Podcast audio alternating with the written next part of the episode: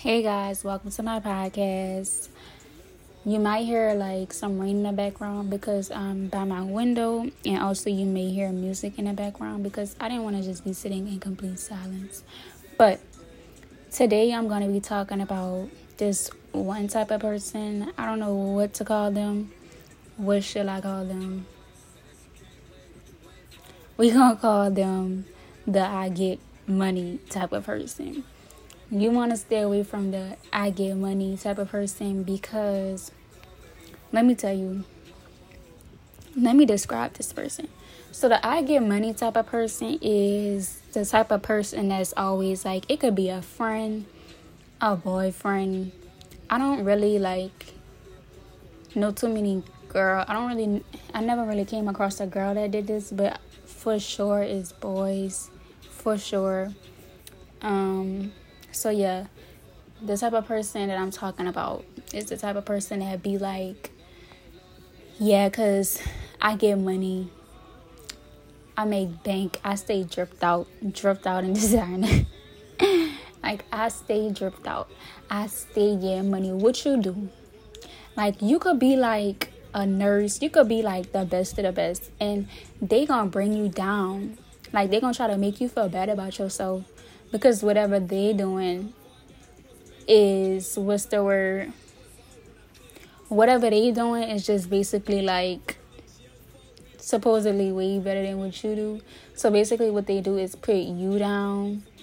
Oh oh my gosh. They're insecure. They whatever they i don't know whatever they're insecure about they like try to place their insecurities on you and try to bring you down and try to make you feel like you not worth shit because I don't know. So they use like money or whatever to cover up their insecurities and then try to place their insecurities on you and start with all the I get money and what you do. Oh, fuck what you doing. Like I get money. like you could, me personally, I could have all the money in the world from being a fucking nurse or being a fucking whatever the case may be, makeup artist, whatever. But they still gonna put you down because they insecure about something. So it's always like like whatever, fuck you. fuck you cuz bitch I give money. like that's the type of person you want to stay from around and then like you can't even much you want to stay from around them because I don't want to say that they selfish, but like if you try to start talking about you, it's just like they saying fuck whatever you doing. Like they don't want to hear that.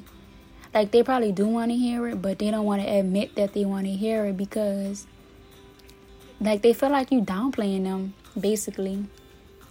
And they don't want to hear that shit. So that's when they come in with bitch I get money. Bitch I stay dripped out. Bitch I got more money than you. Like like those type of people you just gotta say fuck you.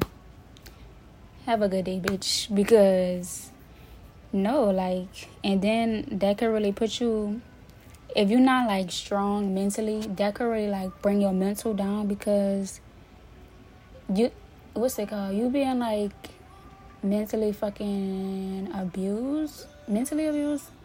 No, they just really playing with your fucking mind, really, cause now it, it have you thinking like, like damn, bitch, like, damn, being a nurse not enough, like, damn, like what I'm doing not enough, like what the fuck.